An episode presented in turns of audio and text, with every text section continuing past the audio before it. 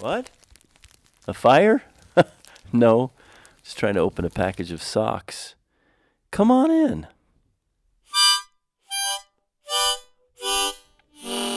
It's sleep or don't. Oh, I am ready for a sleep vacation. I hope you're ready too. It's sleep or don't, and it's you and me. This is the pre-sleep podcast. Sleep or don't means, look, do everything right.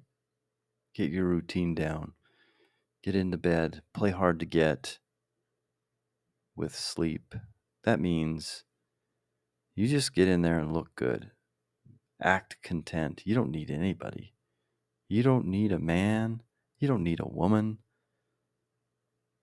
Figuratively speaking. In other words, you don't need sleep. Because you're so content to just sit there, lie there in your bed and just enjoy it. And sleep will just be like, whew, now that is a snack. I've got to go and give that person a sleep hug. I don't know. I don't know. I got lost in the metaphor. Anyway, that's what you're doing tonight. Dim the lights. Dim them as early as possible. Two hours before you're asleep, lights should start dimming. Minimum. If at all possible. An hour before you get into bed. At least. Try not to have bright lights. They say this over and over. Don't look at your phone. Get a book. You can find a book. Five pages into a book. Why aren't you reading a book? Why, why do we not read books in bed anymore? Well, we have too many options. But also, you're anxious. We live in an anxious world. You know what's making me anxious today? Traffic. I'm in the car eighty minutes a day, at least. And there are days when I just can't take it anymore. And I just think, I'm just going to sleep in my car in the parking lot at work. At least then I won't have to deal with traffic. I just, some nights I get so anxious. Thing number two. I don't know why. I watched my son play basketball tonight. And it's a developmental age of basketball. I guess everything short of the N B A is developmental. And watching those kids play, it just makes me so anxious. It doesn't matter if we win or lose. My son does great. He's learning great. There are things that he can improve, of course. He doesn't play in the N B A. But it just makes me so anxious. So there's just a, I think it's just compounding. Work, my role has changed yet again,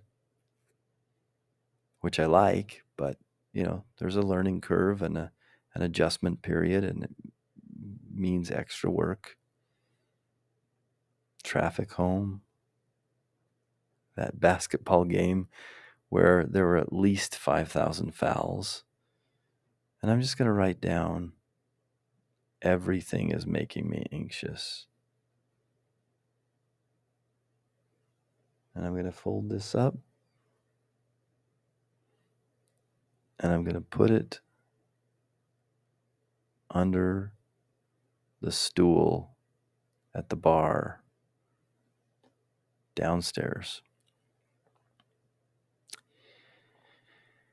And then I'm going to go upstairs and I'm going to get in my bed. And I'm going to be there for the night. And the things that are making me anxious will be trapped under that stool. I let go of them. I want to start with a story tonight. I think this story is funny.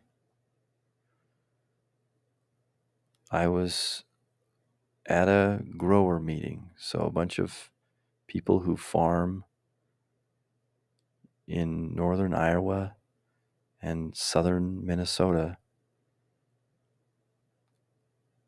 They went to this grower meeting put on by somebody who sells them things. And the person who sells them those things sells the thing that we sell. And so, as it often happens, I was invited out to talk to this gentleman's customers. And so they're all Iowa and, and Minnesota farmers. And if you know the region, you know. There's a lot of Norwegian descent there, and the average age of the American farmer is pushing sixty. And they're a stoic bunch. I'm used to this, I know this, but we're We had a lunch, and then there were going to be a bunch of people talking about different products. So this dealer sells several different, several different lines of products, one of which is ours. And he invited us over there. We had lunch, and then we were going to take turns talking. He announced, here's the lunch. Everybody line up. This is good food. Everybody, don't skip the soup. This this soup comes from the restaurant that the hotel is connected to, and it's famous for its wild rice soup.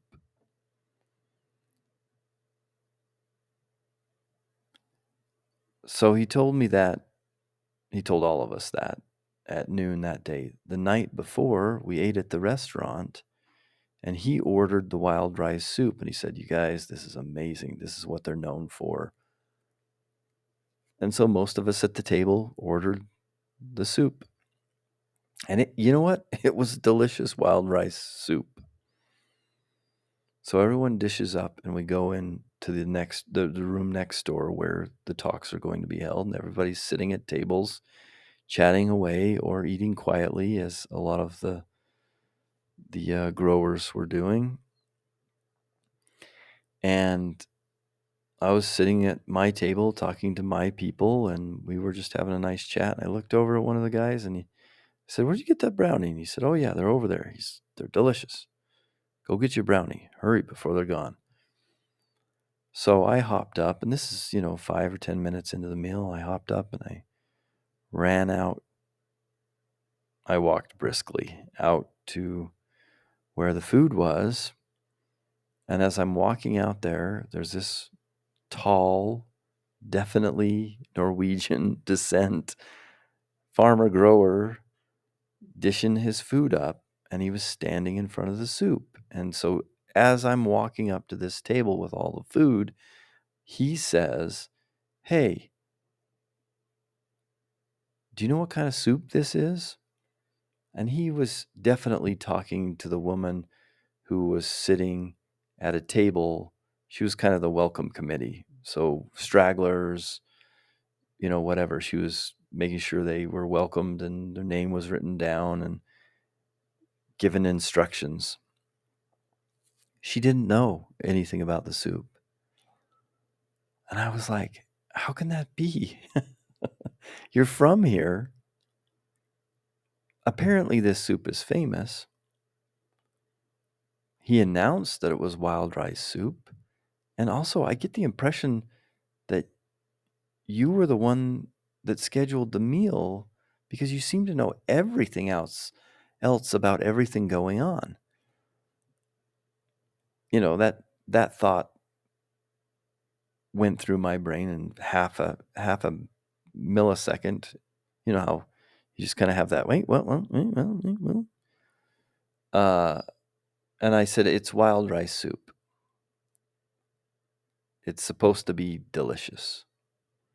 And the farmer's still looking down at the soup, inspecting it. No acknowledgement that I had said anything. And I wasn't surprised. But it also was like, dude, you're not even going to acknowledge me. So I followed it up with, actually, it is delicious. I've tasted it. It's really good. No acknowledgement.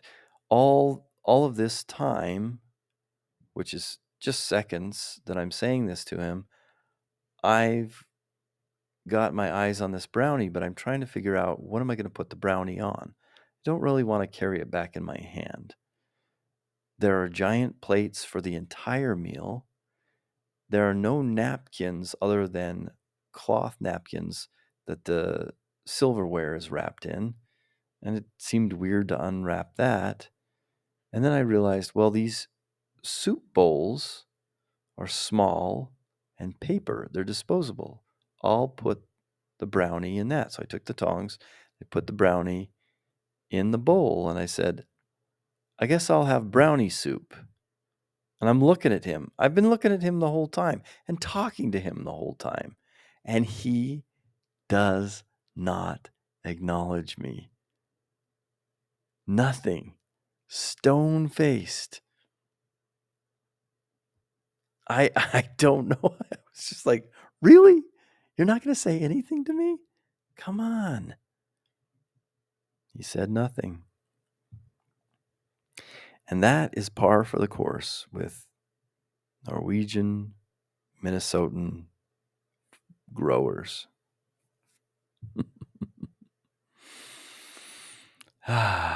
Well, if you got everything done, you should be working on sleep. This podcast is for people who need a good sleep routine. I'm going to remind you of the instructions. Get everything ready. Don't get in and out of bed. Don't sit down and scroll on your phone. Get everything ready. Get into bed once. Be completely ready. That way, if sleep finds you, you'll be ready. You never know when sleep is going to find you.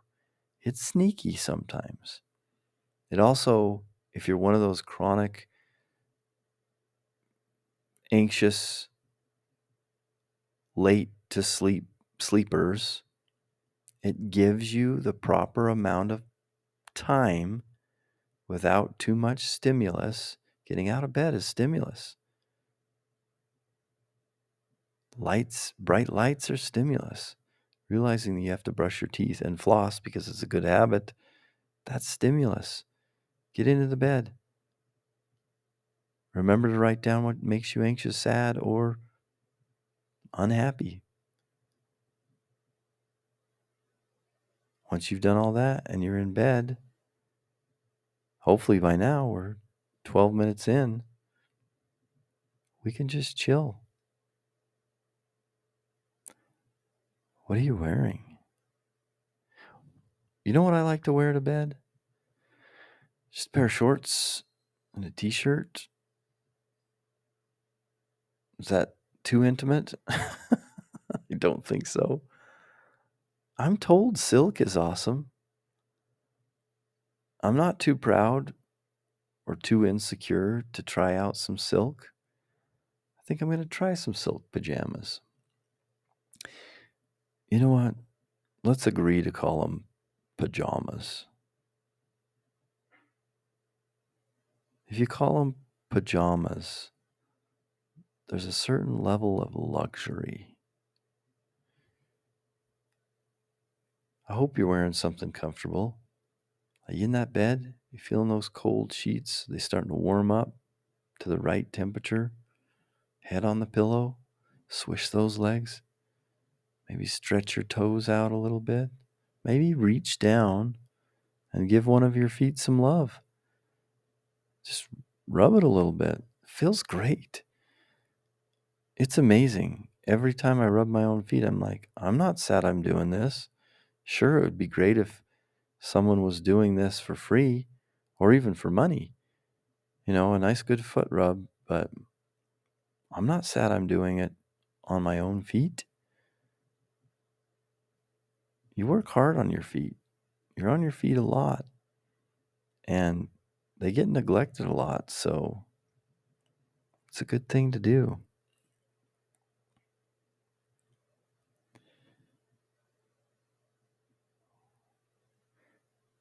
You should be settling into the vacation now. This is an this is a ten, seven to ten hour vacation.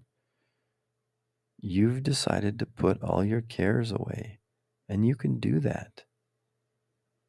And the only thing stopping you is you. Now, they may creep up. You may be having an extra bad day, but that's what I'm here for. Let's just hang out together. I'm just chilling with you. I have up on Google, because we're coming up on the Super Bowl, Allegiant Stadium. Look, I know not everyone is a Super Bowl fan. Not everyone is a football fan. And that's fine. Let's not talk about the Super Bowl. Let's talk about this Allegiant Stadium. I've never been to it. I've driven past it. I live close enough. I drive through Vegas often enough. I end up at conferences in Las Vegas. I've walked past it. Allegiant Stadium. For Allegiant Stadium, Raiders owner Mark Davis retained the same architecture firm, Manica Architecture, that had designed the previously proposed Carson Stadium near Los Angeles. Davis retained much of the look from the Carson Stadium because he fell in love with the overall design of it. Allegiant Stadium is a ten-level domed stadium featuring an E T F E roof, silver and black exterior with light-up strips installed by Yesco. You know, Yesco is a privately owned manufacturer of electric signs based in Salt Lake City, founded by Thomas Young in nineteen twenty. And yes, if you spend any time in Salt Lake City, pretty sure you're going to subliminally see the message Yesco everywhere you go. The company provides design, fabrication, installation, and maintenance of signs, including billboards. Let's find out what an E T F E roof is. Oh, it's ethylene tetrafluoroethylene. That's like, that reminds me of Simon von Simon or something. It's a fluorine-based plastic. And it's designed to have high corrosion resistance and strength over a wide temperature range. Yeah, Vegas will do that. It's also known under the DuPont brand name Tefzel. Okay, look, if you're at a Super Bowl party and you don't love the Super Bowl, because you're going to get invited even if you don't. Somebody you know. Maybe they're even in it for the commercials. We're going to find something interesting about this stadium. It's a multi-purpose stadium located in Paradise, Nevada. So that's basically Las Vegas, but it's just outside of the boundary, apparently. It's been around. Paradise has been around. Unincorporated town in, in uh, Clark County, Nevada. Been around since December eighth, nineteen fifty. Its population was one hundred ninety-one thousand. It's twenty twenty census. The venue is located on about sixty-two acres of land west of Mandalay Bay. Wow, I would not have guessed sixty-two acres. Who fa- raise your hand. I, I work in farming, and I look at acreage all the time, and I find it terribly, terribly difficult to estimate acreage. You can show me a, a plot of land, and I might guess it's ten acres, and it's one and a half. You might show me a plot of land, and I might guess it's one hundred acres, and it's one thousand. But I digress.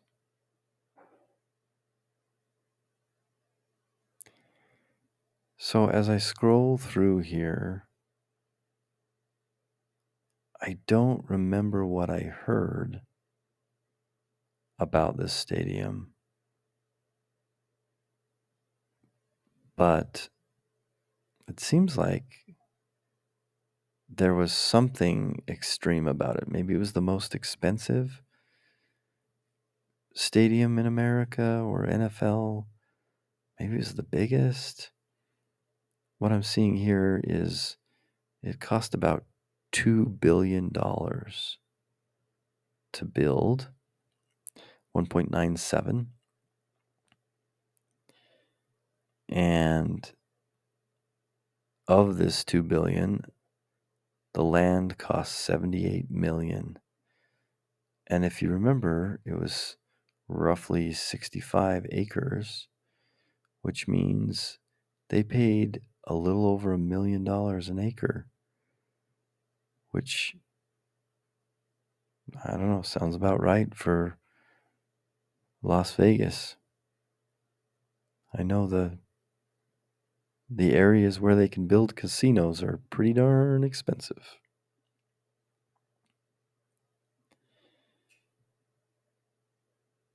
They list a bunch of things that have happened there.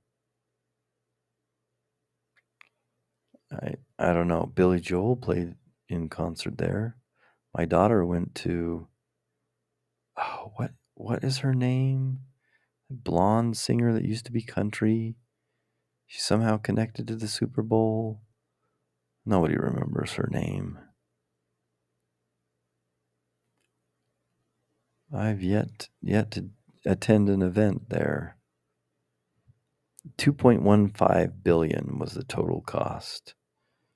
Construction cost was one point nine billion dollars. I don't know what the rest was. Okay, let's let's look at the Davis family owns the Raiders. Mark Davis has a stunning haircut. Look it up. Or don't. It's just kind of a...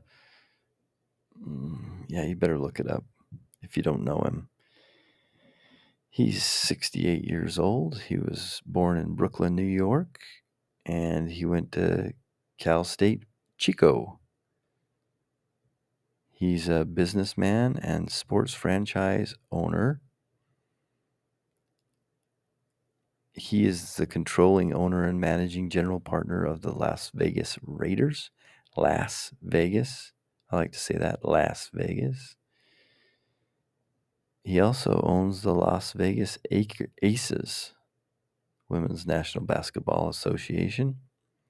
His father, Al, the, was the principal owner of the Raiders from nineteen seventy-two until his death in twenty eleven. Upon his father's death, Davis and his mother, Carol, inherited ownership of the Raiders, with Davis taking over as operating head of the franchise. As of February twenty twenty-three, his estimated net worth was one point nine billion dollars, about the price of his, of his stadium. I wonder if there's any connection to that. Probably not.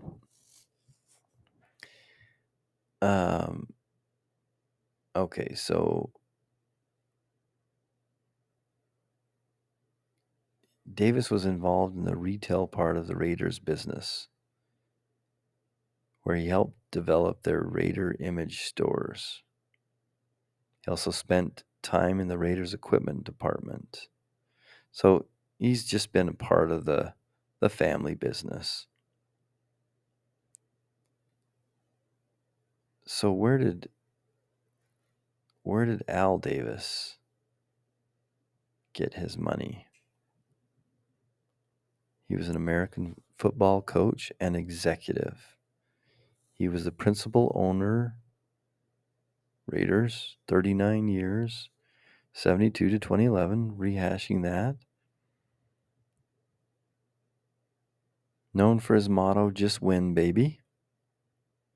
He was born in Brockton, Massachusetts, Skimming, skimming, skimming. He graduated from high school in nineteen forty-seven, went to Wittenberg College.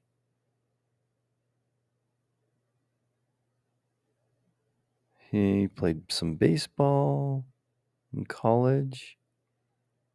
Then he went to Syracuse University. He tried out for a, a lot of teams. He was a bench warmer for J V basketball. No, baseball. Eyes are getting heavy. Then he went to Hatwick College. Then he returned to Syracuse.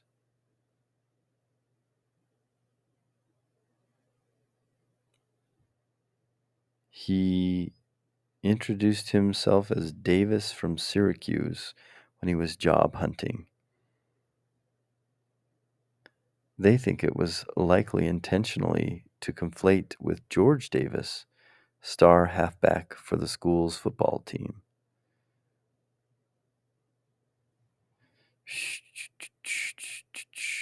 This guy, he he struggled here. He was a freshman football coach, maybe? Military service.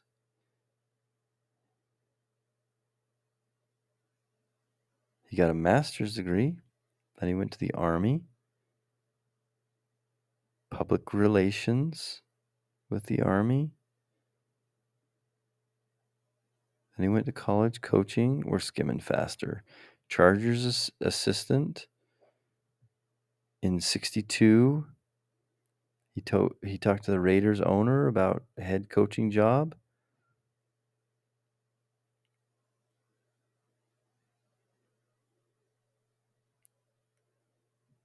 Mm-hmm.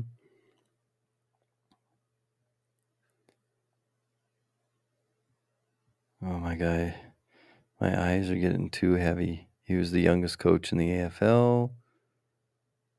And he was the commissioner for the A F L. And he was back with the Raiders.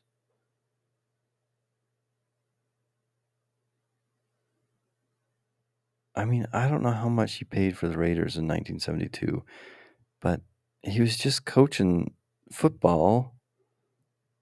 They must have been a lot cheaper. How much did Al Davis pay for the Raiders in nineteen seventy-two? Let's search that up.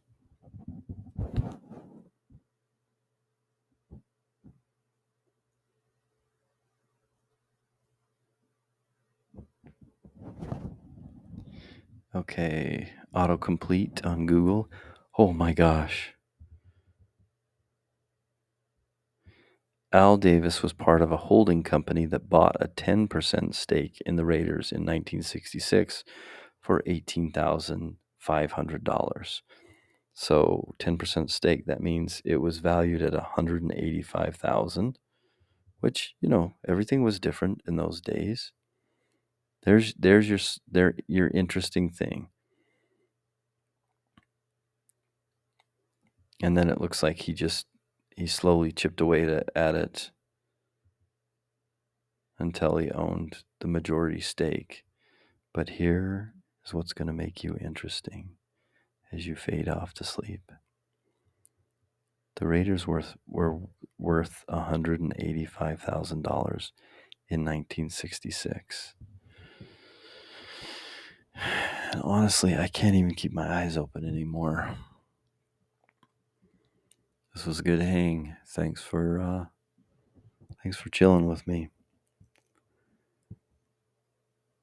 Remember, singing into some. It's the bed, not the sleep.